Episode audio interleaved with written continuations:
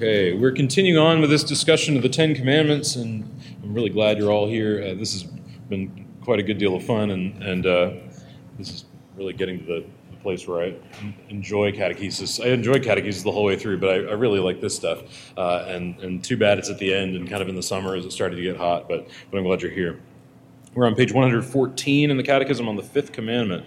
Um, one of the things I want to remind you to do is uh, to, if you haven't done this already, to memorize the Ten Commandments. um, well, why? How should we memorize? That sounds like a crazy thing to, do, to memorize. We have Bibles, right? Do you know where the Ten Commandments are in the Bible?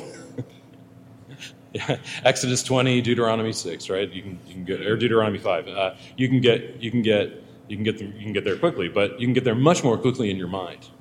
Um, and it's not so that you can kind of be a fine moral person all the time. It's, it's, it's so that you have constant reference to the commandments. Um, so they start to seep into, into your actions um, and uh, really take root. Um, I remember several occasions where I had to uh, examine poor young men who wanted to be ordained and they would get to their Bible exam, and I would just have on there list the Ten Commandments in order from one to ten, and they would get maybe four or five because it just it just hit them that like I should, I should know all that, and for some reason it was just I don't know whether they were nervous, but but if they'd memorized it, it wouldn't have been an issue. Um, so uh, something I want to encourage you to do. Uh, the old the old catechists used to require that everybody memorize the Apostles' Creed, the Lord's Prayer, and the Ten Commandments uh, before being confirmed. So we're on the fifth commandment. What is the fifth commandment? The fifth commandment is honor your father and your mother. What does it mean to honor your father and mother? While still a child, I should obey my parents, and I should honor, serve, respect, love, and care for them all their lives. Okay, there's a distinction drawn here between our duty in this commandment to our parents when we're young, right? Uh, meaning, uh, and that's that's left a bit. Uh, well, still a child is kind of left you know, what is that exactly? Do you, do you, stop being a child at 16? Do you stop being a child at 18 magically? Well, there's a transition that goes on. I think those of us who've been through that, you can say, well, there, there is, there's a transition which goes on. Uh, for many of us, it didn't finish until we were out of, out of college, in a sense, um, because you always know when you come home, it's like, would you pick up your towel off the bathroom floor? it's like all of that. And, and, uh, but it is, there's a, there's a significant transition. And we go from owing our parents obedience to, uh, to, uh, to that being a transition to uh, simply honoring, serving, respecting, loving, and caring for them all their lives. The Israelites were given this commandment uh, as a guard against what was happening in many of the cultures of the ancient world, which was that elders were being, uh, were being uh, really thrown out of society. Um, they were being evicted from their homes, they were being brutalized. Uh, as soon as they were no longer able to work, what was happening? Well, they were starving. Um, and this was seen as kind of a normal thing. Based in this commandment, uh, the Israelites, for a long period, and in fact, uh, the Jews actually had a, had a way uh, to basically make it so that uh, they, they were saving up for their own parents' retirement. Can you imagine that? This kind of idea of korban. You're saving up this, this money so that ultimately mom and dad can have a retirement, and you're going to pay for that. Um, you might say, that sounds like a great idea. you might say, well, I can't do that now. but but that's, that's, that's, that's what it's there for. It's there to make sure that uh, the elders in a society are, are cared for and cared for well. Um, remember that um, the Catechism has a, has a continuous teaching because, it, because it's actually the Christian faith uh, that, that life is sacred from conception to natural death. So that doesn't mean that your life loses value as soon as you're unable to work. Um, it means that your life is sacred till you die. Um, and the, the, the admonition here is to say, care for those who are, who are, who are aging, care for those who can no longer work. Um, this becomes difficult, however, I should say all of this uh, in a bit, um, because there are limits to this, to this honor, right? I think anybody who's had a difficult relationship with their parent can, can say this, that there are limits to this. Um, and one that I would say actually is, is this that the commandments cannot be taken in abstraction from, from another. Um, so it's not possible uh, to honor your father and mother uh, well, well breaking the first commandment, for instance, right? Mom and dad say, We want you to go worship Baal. What do you do? You say, Mom and dad, I love you, I honor you by not doing that thing. um, and that, that, so that takes, takes some savvy to see what it is. Sometimes this is even more difficult when we have. Uh, we have broken families, we have very dysfunctional families. It's very hard to carry out this commandment. Um, but it, it, takes some wisdom and it takes some seeking out. How should I do this? Um, how should I figure out? How should I figure this out? How should I navigate this? How did Jesus keep the fifth commandment? As a child, Jesus submitted himself to Mary and Joseph and honored his mother even as he suffered on the cross by entrusting her to his beloved disciples' care. Remember this exchange which takes place from the cross. Jesus saying to John, the beloved disciple, uh, "Son, behold your mother; you know, woman, behold your son." That kind of uh, he he is uh, giving her into the care of this disciple, um, and that's an important thing uh, because uh, he's honoring her in doing this. But it's also that he's honoring her and, in giving her the place of a mother, in, in keeping her in that place. Um, so this is something we often forget when we read that passage. We think, "Oh, isn't that great? You know, he's going to take care of her, and isn't that wonderful?" But there's also she's going to take care of him, um, and indeed, she's going to take care of the whole church. Um, so I think there's something that often happens too in church life and in family life where older people are sort of put out to pasture in a sense said, Well, you've, you've served your time, you're no longer necessary. Uh, go on now and get, get on with life um, and, and get, get, get busy dying. And, it's, and it's, the answer here is no, not at all. Um, there's, there is a need to preserve that place. Um, and I would say so often we wind up basically saying, well, you're no longer necessary, you're no longer needed. Uh, why don't you just stay home and rest and watch soap operas all day long? It's like, well, no, that's not that's not Christian motherhood. And, in that, and indeed, in the ancient church, this is an important thing. In the ancient church, and it should be this way today, uh, widows were given a pride of place in the church. Um, that was to say that, uh, that their needs were provided for out of the church's funds. Uh, they were considered to be uh, freed up from earthly cares, mainly like the cares of their husband and what he wanted, uh, to be able to serve God without any uh, hindrance at all. And those of you who are married men, you can say, "I know that I'm often a hindrance to my to my wife's holiness, right? and drive her crazy." And so, and so, this was an idea that was that was very, very, very important. It was that widows are sacred. Um, this transformed uh, Roman society. Uh, because one of the things that was often also happening in Roman society was that uh, people were sort of, to climb the ranks of society, were, were, uh, were marrying again in a more advantageous marriage and arranging divorces and letting these women kind of go off by the wayside.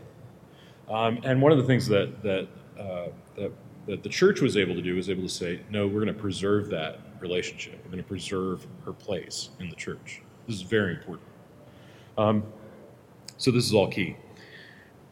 Jesus submitted himself. This is important. Jesus submitted himself to Mary and Joseph. Um, and this is to say that, that uh, you know, it was very clear who was in charge in, in Joseph's household, right? Yeah, Mary and Joseph are in charge, right? Uh, they were not uh, having this kind of kid run household um, even though their child was the Son of God, right? so there's, a, there's an understanding that. And, and you see this, right, in that story about the, their entrance into Jerusalem. And, and he gets left behind and he's disputing in the temple, and they find him and they say, Son, why have you treated us like this? Um, they're still exercising that parental authority over him. Um, and it's, it's not out of the ordinary, it's, it's, a, uh, it's, it's a normal thing. Um, so we've got to get that clear as well. Um, so God has made us to be formed by our parents, has made us to be formed up as children uh, by their instruction and by their, uh, by their, uh, by their direction. Um, and I should say as well that as we get older, um, we're still made for that. Um, you don't just sort of forget all that at a certain age and say, well, I've outgrown my, my parents' authority in my life. Um, it just changes, is what I'd say. Um, so that's an important thing to keep in mind. How else do you love God in light of the fifth commandment?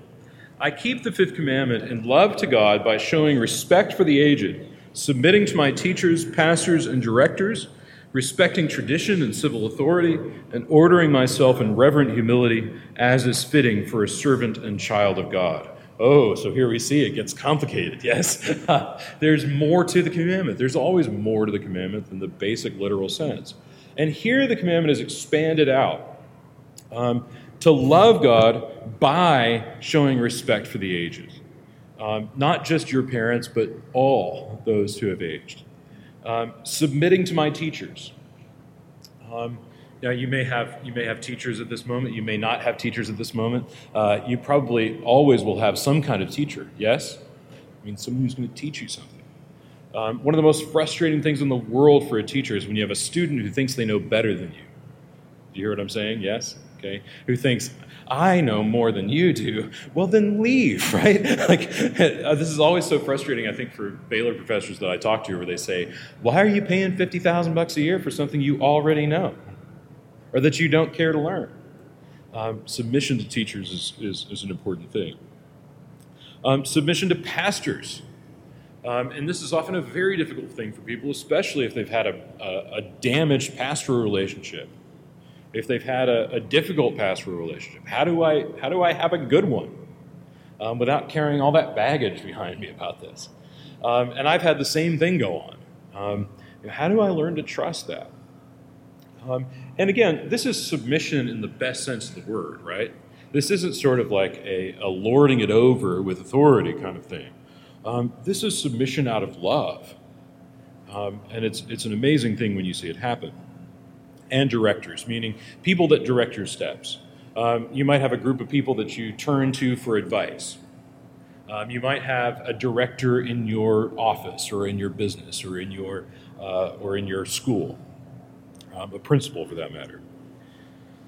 Respecting tradition and civil authority. Oh my. now, now, this is where it comes down to a, to a really interesting thing, which is that as Christians, we have those who came before us and, and laid down the faith for us.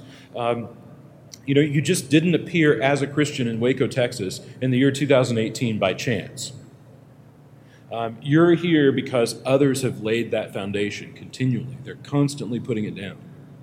Um, and, and very often, uh, modern people in every age get this idea of, well, we know better than everybody who came before, and we're going to fix it all up right, and it's all going to work because we know better.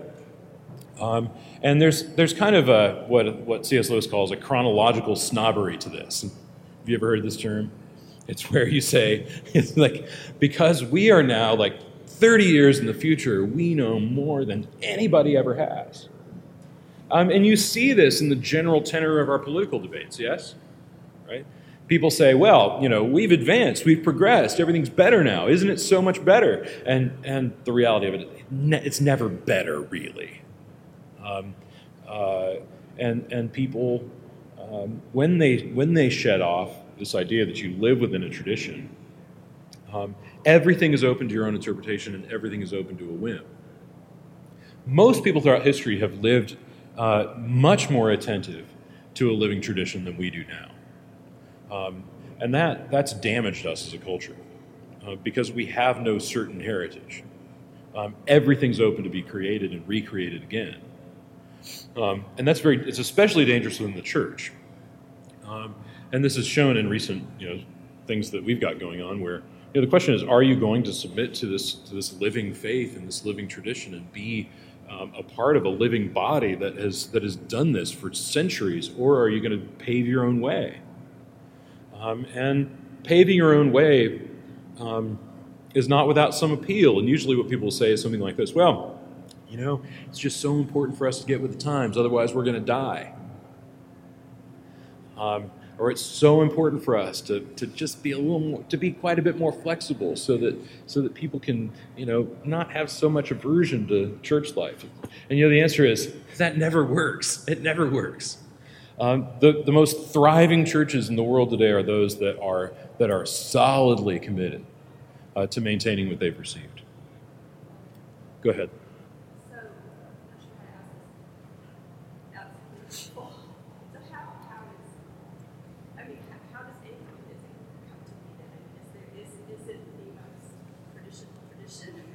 Well, uh, yeah. So this is this this is a this is an important question. It's kind of like, well, then you know, what happened in the Reformation? Was that good or bad? If, if you have to respect tradition, and I would say to you that um, what the reformers understood themselves to be doing was something very different from what we often think they were doing. We often think that they were saying, "Listen, it's time for everything to change, right? Let's let's get with the times." That that was the Reformation. In fact, the Reformation was based firmly in a return to the sources. Um, there's this whole uh, flowering just prior to the Reformation of, a, of, an idea called humanism, which is not humanism as we talk about it today. It was, it was they, had a, they had a simple phrase in Latin, ad fontes was the, was the slogan of humanism. And it was to the source, to the fountain of knowledge. And by this, they meant get back to the ancient sources. And for the reformers, they meant get back to the church fathers, understand what they meant. In fact, I was just reading a great passage in Thomas Cranmer's uh, Doctrine of the Eucharist, and he is he's just going to town, right? Quoting the church fathers. Why? Because he's saying the tradition which we received from those back in the first centuries has become um, has become uh, deformed, malformed. Um, and so, how do we know what the true doctrine of the Eucharist is? We get back to the church fathers. So, in the face of, of the Roman Church's changes regarding a doctrine of the Eucharist, which started up in you know about the 10th, 11th, 12th centuries, um, he's saying we got to get back to what the fathers say. Um, and it's it's uh, that's what I would say. Anglicanism is even is probably stands out among every other church in doing is saying there's this incredible emphasis on the fathers. Now, of course, that happens in other places, right? Roman Catholics have patristic scholars, and Baptists have patristic scholars, and and uh, and. But it's to say that uh, this is a it's an important thing to say where the tradition becomes deformed, how, what do you do with it? Will you reform it. Um, and uh, of course, if you're Roman Catholic, there's no such thing as real reform, right? Because the tradition is itself all the way down the line and it doesn't actually get deformed really. Um, what's that? Well, right, and there are reforms at times, um, but it's a difficult road to hoe. Because how can you say that today we, we proclaim the faith which was once delivered to the saints and, uh, and tomorrow we reform it? Well, it doesn't really work. The Orthodox have a similar issue, which is that the Orthodox just say, well, we've always been doing this. We've been doing the same thing ever since the time of the apostles, and nothing's changed, and it's always the same. And the problem is, yeah, but there are, there are you can look, and you can say, like, yeah, but there are changes, right? Um, now, a great question is, and I think this is an important thing to balance, is well, obviously, the way the church interact, interacts with society is going to be different in every age, right? Because we have different cultural moments, we have different language that we use, we have all kinds of things that, that hit us. And how do we contextualize while preserving is the question. Um, and missionaries have, you know, this missionaries have to do this all the time. It's like, well, how do we how do we maintain the faith that we've received in this cultural place? Um, and that that requires some savvy as well. And sometimes the correction is too much in one direction or too little in another, and, um, and it's got to be brought back on course. Yeah, it always is. So I think, I think Anglicanism uh, really stands out in this way. It says that that, that, pro, that that question of reformation is constantly ongoing. It's not something which stops, it's not something which, which breaks down, it's always happening. Um, However, the key is for it to not be as radical as you think it might be, right? Uh, because I think one of the one of the things that Anglican that the Anglican reformers should be lauded for is that um, it was a very conservative Reformation, um, and they didn't say, well, you know, the danger is too far on that side, so we're going to overcorrect to this side. Um, and basically you begin swerving down the highway. Um, I think I think Anglicanism says, well, okay, we've got Scripture, right? We've got the tradition, and we've got we've got the ability to uh, to to walk that path in a in a in a reasonable manner. Um, so paying attention to the stripes in the highway, we're going to drive down the highway. Do you see the point? Um, and that's really a that's really a unique thing. Um, and uh, well, so there it is. I think the, the Continental Reformers, uh, uh, you know, in, and there are many different reformations within the Protestant Reformation, but but Anglicanism tends to be the most conservative portion of that. So go ahead.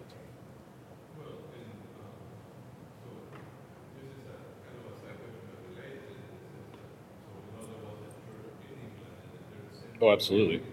Mm-hmm. We don't, know. There, there's, there's, there are old legends that uh, I love these. The old legends are sometimes even the best, which is that, uh, that Joseph of Arimathea got on a boat from, uh, from Israel and went to, uh, and went to England, um, and that he was the apostle to the English. So that's kind of a neat story, right? But it, there has to be something to account for it because by the time, by the time, by the time uh, we start reading accounts of the, you know, third century, there are bishops in, in England in the third century. Um, so, and I should say as well, one of the things that that the Anglican reformers do, and we're getting off we're getting off topic, but we're really not. This is kind of a cool this cool thing, right? Because we're talking about honoring our fathers and our fathers, our mothers, right? How do we uh, how do we honor those who come before us, who are who are definitely still a part of us? Um, and Anglican seized upon this really incredible little text in a in a, in a writing by uh, Vincent of Lérins uh, where he's talking about what is truly Catholic, what is truly universal in the church. And he says, that which is, uh, pra- that, that which is practiced and believed always, everywhere, and by all. Because um, he's traveled around the church and he sees the breadth of what Christians are doing and what they're teaching and what they believe. And he says, as a basic rule, you can look at it, and you can say, that which has been maintained from the beginning right? Uh, that which has been done everywhere without reference to geography, right? So it's like this, you know, is what this particular church in Waco, Texas does, is that the only way? Well, no, what's, what's the way is what we share with every other church um, and, and also throughout time. And the third corrective is uh, by all, meaning um, all, do all Christians believe this? Um, and what do, you, what do you look to to figure that out? You look to the creeds, right? I mean, we're going to recite the, the Athanasian Creed today. And by the way, as much as it bristles against some people, the Athanasian Creed is Christian orthodoxy, right? If you know, it's really simple. If you don't, if you don't uh, uh, affirm the Athanasian Creed, uh, you're probably in some kind of Trinitarian heresy, probably un- unknowingly, and probably probably uh, it's probably all innocent. But but it's just to say that, that that's a corrective, right? And it's something we've inherited and something we've received. Um, so I want to make that clear. Okay, um, but in general, that's how we say it. And and I guess I'll say one more thing, right? Uh, if you really want to understand the English Reformation, don't think about divorces, right? Um, uh, think about it like this that what happened and what was happening culturally, which brought about those kinds of marital problems as a symptom, was something which the reformers were seeking to address, um, which is the incredible balance. You know, the balance of power in Europe was completely was completely a mess uh, because, largely because there were um, there were well, kind of unbiblical things coming in. And yes, all of that with Henry VIII was unsavory. And I think we can say, yes, it was very unsavory. um, but, you know, little in the medieval era makes sense to us at all. And little in the time of the Reformation makes sense to us in terms of how people lived and what they did. Um, but we can say that what the, what the intent of the reformers was to do was to, was to um, was to bring about a, a reformation that um, was not so seizing upon novelty, but was seeking to get back to what had been handed down. Okay. Right. Exactly. Exactly. And yeah, so a lot of it had to do with you know, selling indulgences and corrupt bishops and like all of that. Um, and you know, one of the ways you you clear corrupt bishops is, uh, you know, this is an incredible idea in the Reformation, right? It was you know, your bishop should actually live in the town where he's the bishop. You shouldn't be living in Rome somewhere with a bunch of, you know, major domos to go do his work, right? And, and the English reformers fixed this problem. How did they fix it? Well, they made the appointment of bishops the responsibility of the king, which it still is today. And I should say, Queen Elizabeth is doing a terrible job right now of picking bishops. Terrible job.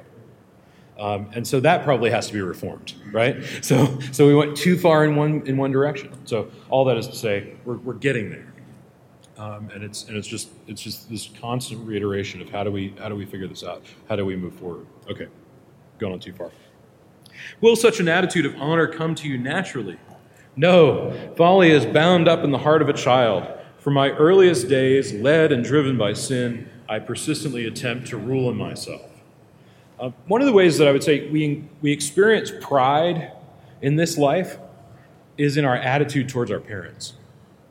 If you ever read C.S. Lewis's Screwtape Letters, uh, Screwtape advises his nephew Wormwood, get him to despise his mother. Do you remember that, that wonderful section? And he's it's kind of creepy actually. He's like, get him to despise his mother. You, you know, if you can get him to despise his mother, everything's back on the table.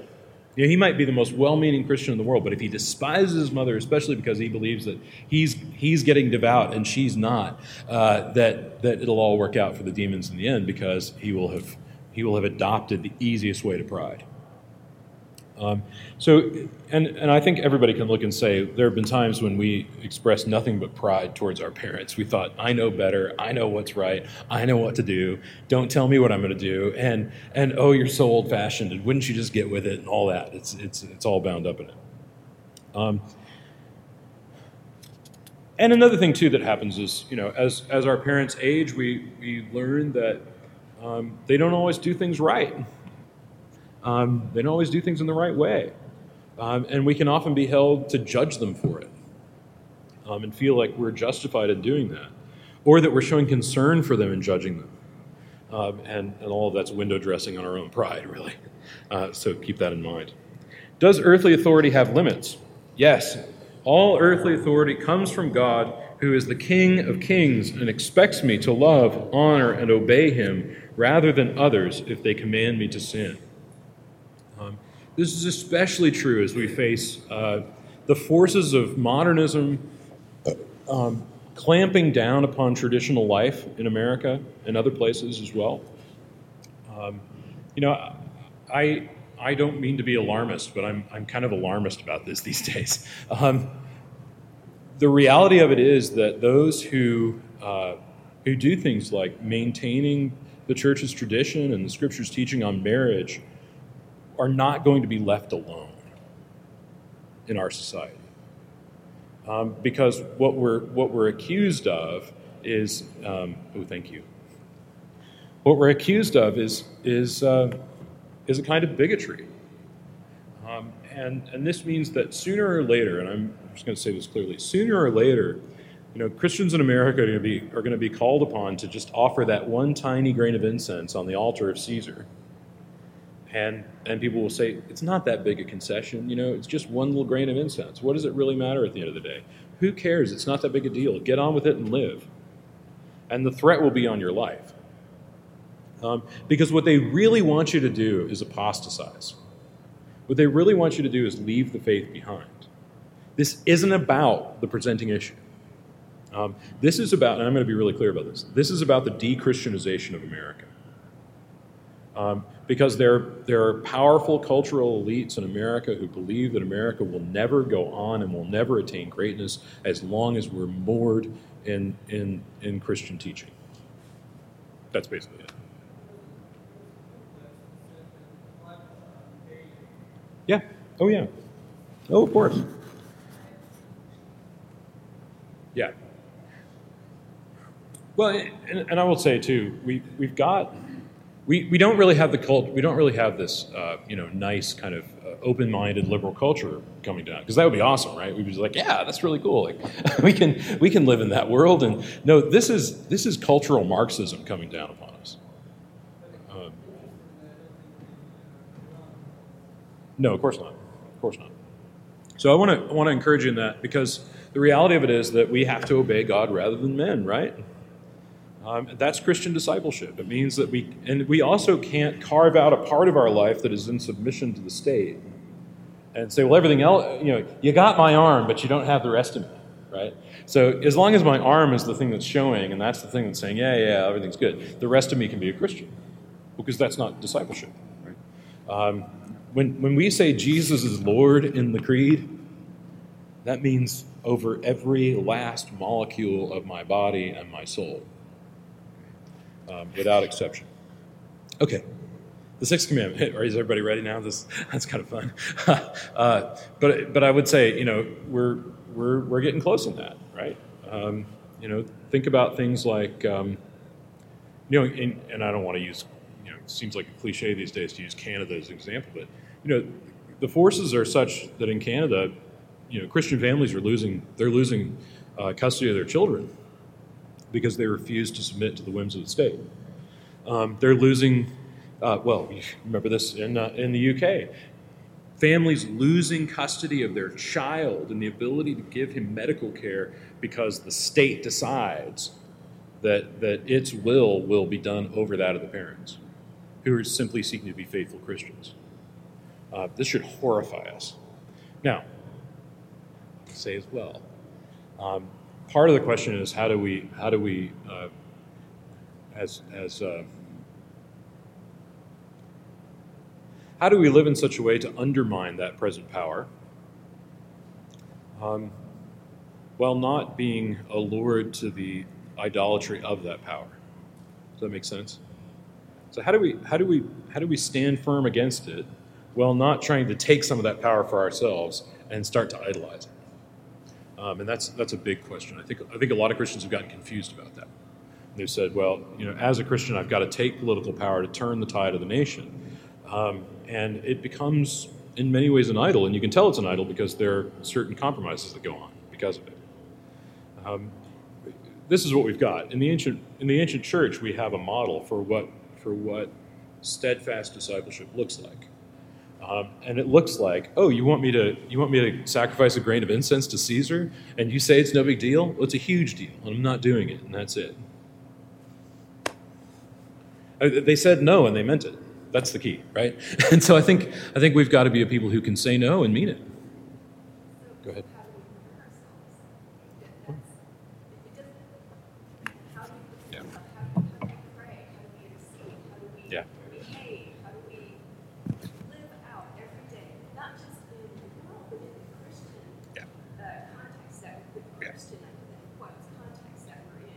And that's and that's that's one of the things I think is really important. Is um, we've often had this idea in America that uh, I'm a Christian in church, right?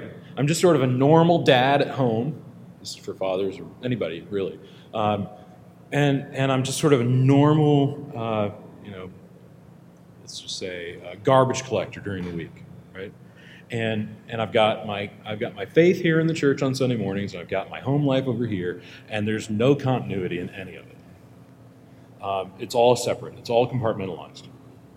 And I think one of the things that we that we have to start to do is we have to start to live in uh, in communities that look a lot more like the church. So we start to live in homes that resemble the church.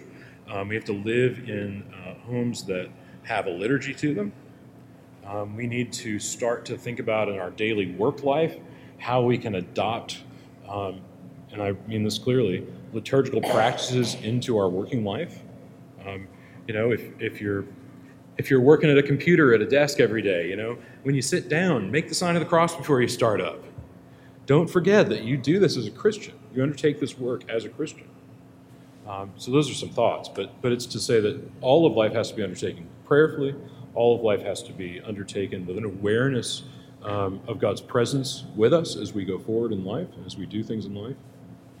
Um, and, and we have to, uh, well, we have to embody what, what the Lord's Prayer talks about when it says, you know, thy kingdom come on earth as it is in heaven.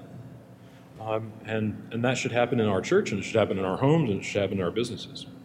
Um, my brother works for a company in, in Lubbock, Texas, where they build houses, and I've talked about them in the past, but but their entire business is operated to let God's kingdom come to earth through their business.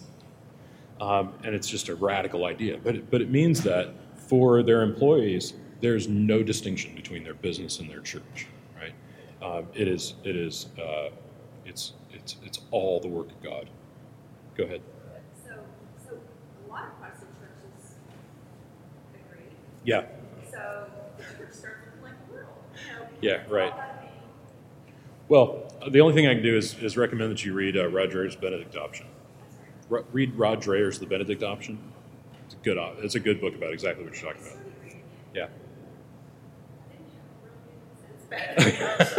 well, it's kind of scary in the start, but it, it, gets going toward the end. I think the idea is to say that um, we, you know, and I'm starting to see this in my own life, right? That there's there's just we've got to be we've got to be who we are as Christians, um, and not not seek uh, not seek to be liked, and not seek to have favor with the world. Um, I, I guess the group that I'm looking at through is, is the missionary. Sure, of course. And so we go we go somewhere and we have to make inroads where there are Yeah. Christians. Yeah. And, and you know, I mean, there, there's always that balance of anyway. That's Yeah. just my opinion, but it's not Well, practice. It's it's fun to think about, but but I think the um, the what he's talking about is that um, you know some of the, the real genius in the Benedict in the Benedictine rule is that uh, all of it, everything every, everything a monk does in a Benedictine monastery is the work of God. All of it, the study, the daily the daily tasks, sweeping the floors, all of it, uh, the time in the chapel, it's all the work of God. Um, so for the monk, there's there's no uh, there's no discontinuity between between those those things, those parts of his life. And I think what what one of my friends Esther de Waal says is that um, the the rule is not just for monks; it's for everybody. Um, it provides us with a way to think about all of our lives um, as as a school for the Lord's service, right? Um, so I think that's something to just just consider. All right, should we move on to the sixth commandment? This should be easy, right? The sixth commandment is, You shall not murder. What does it mean not to murder? Since God declares human life sacred from conception to natural death, I may not take the life of neighbors unjustly, bear them malice in my heart, or harm them by word or deed. Rather, I should seek to cause their lives to flourish. Okay. This is, I mean, I want to just say, this is standard boilerplate pro life language. It's there for a reason. Um, it's to say, without any wavering whatsoever, that uh, what we teach as Anglicans is the sanctity of life from conception and natural death.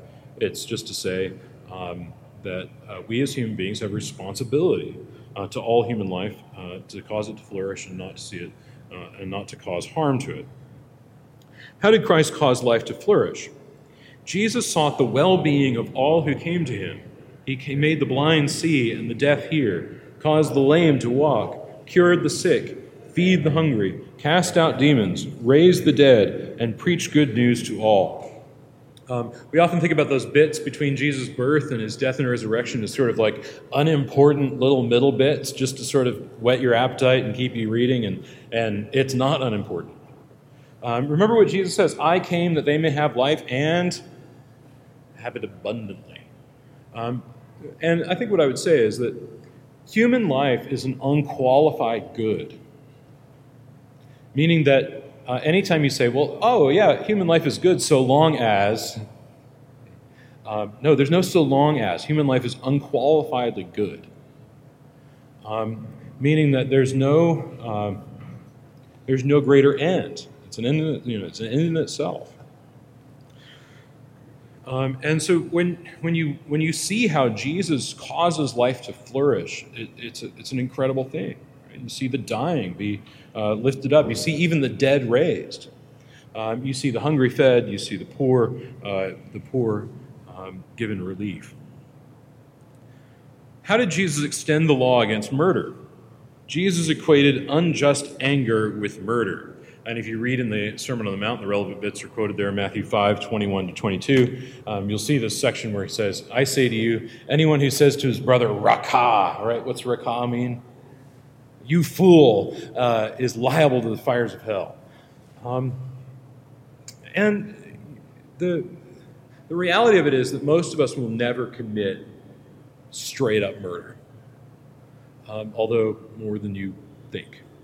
Um, but we do this all the time, where we dismiss other human beings as irrelevant and unimportant and, uh, and not sacred.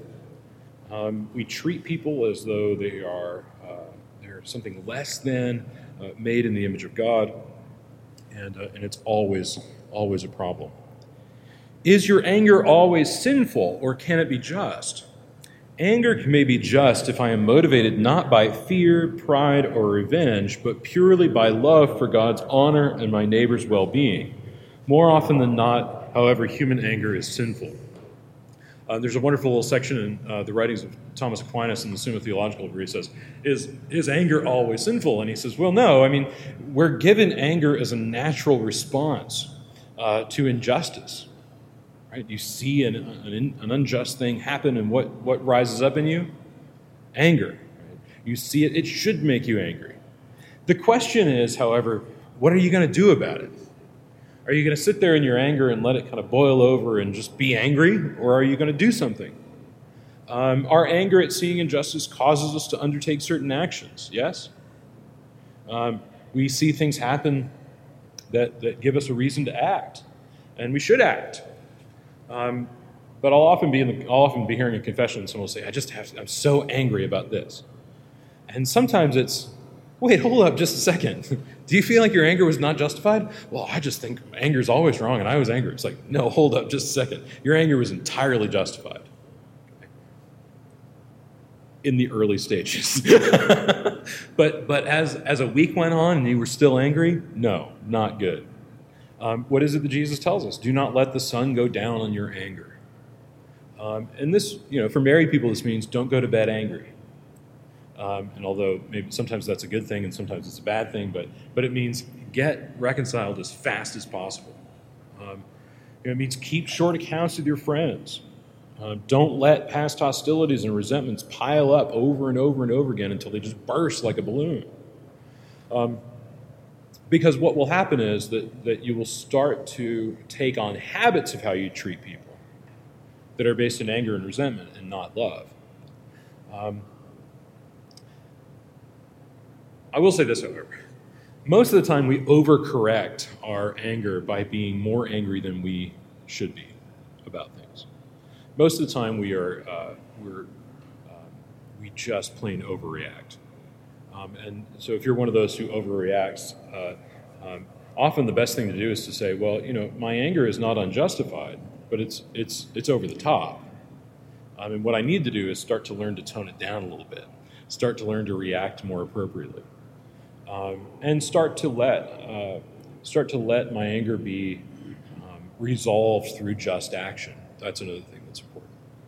Um, so there it is. Uh,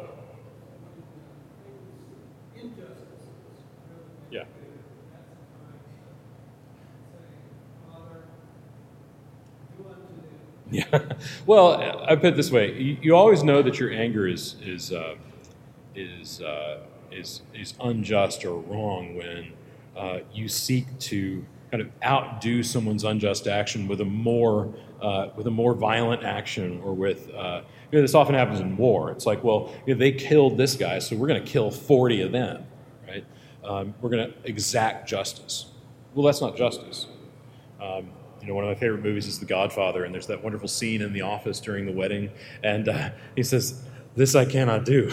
you know, your daughter is still alive. That's not justice. I can't kill the people who brutalized your daughter. That's not justice.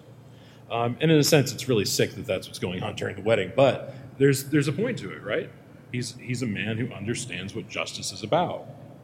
Um, and should he be going around, you know? Well, that's that's another question, right? But but the uh, I think the principle is that uh, very often in anger we exact higher revenge than what initially kicked it off.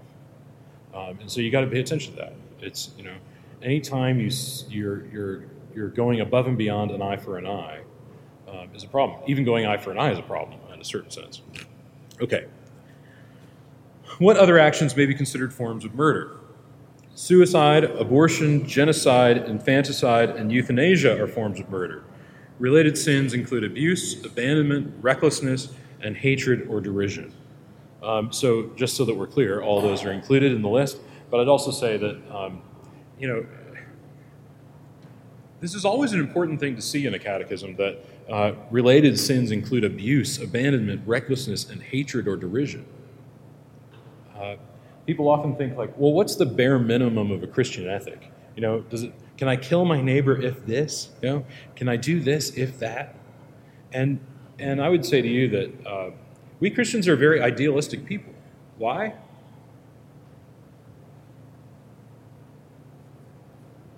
Right. Listen, Jesus doesn't say, like, oh, here's Joe. Joe's about as good as you can possibly be. Be like Joe. Because you can't be like me because I'm perfect. So be like Joe. But I've given you sort of a minimal moral example. Well, what do we have instead? We got Jesus, right? we got Jesus. Um, and to be sure, we have the saints, and we've got we've got incredible, uh, incredible wealth of, of spiritual resources in that regard. But but I would say that, that the, the model for the Christian life is always Jesus, and always His Word.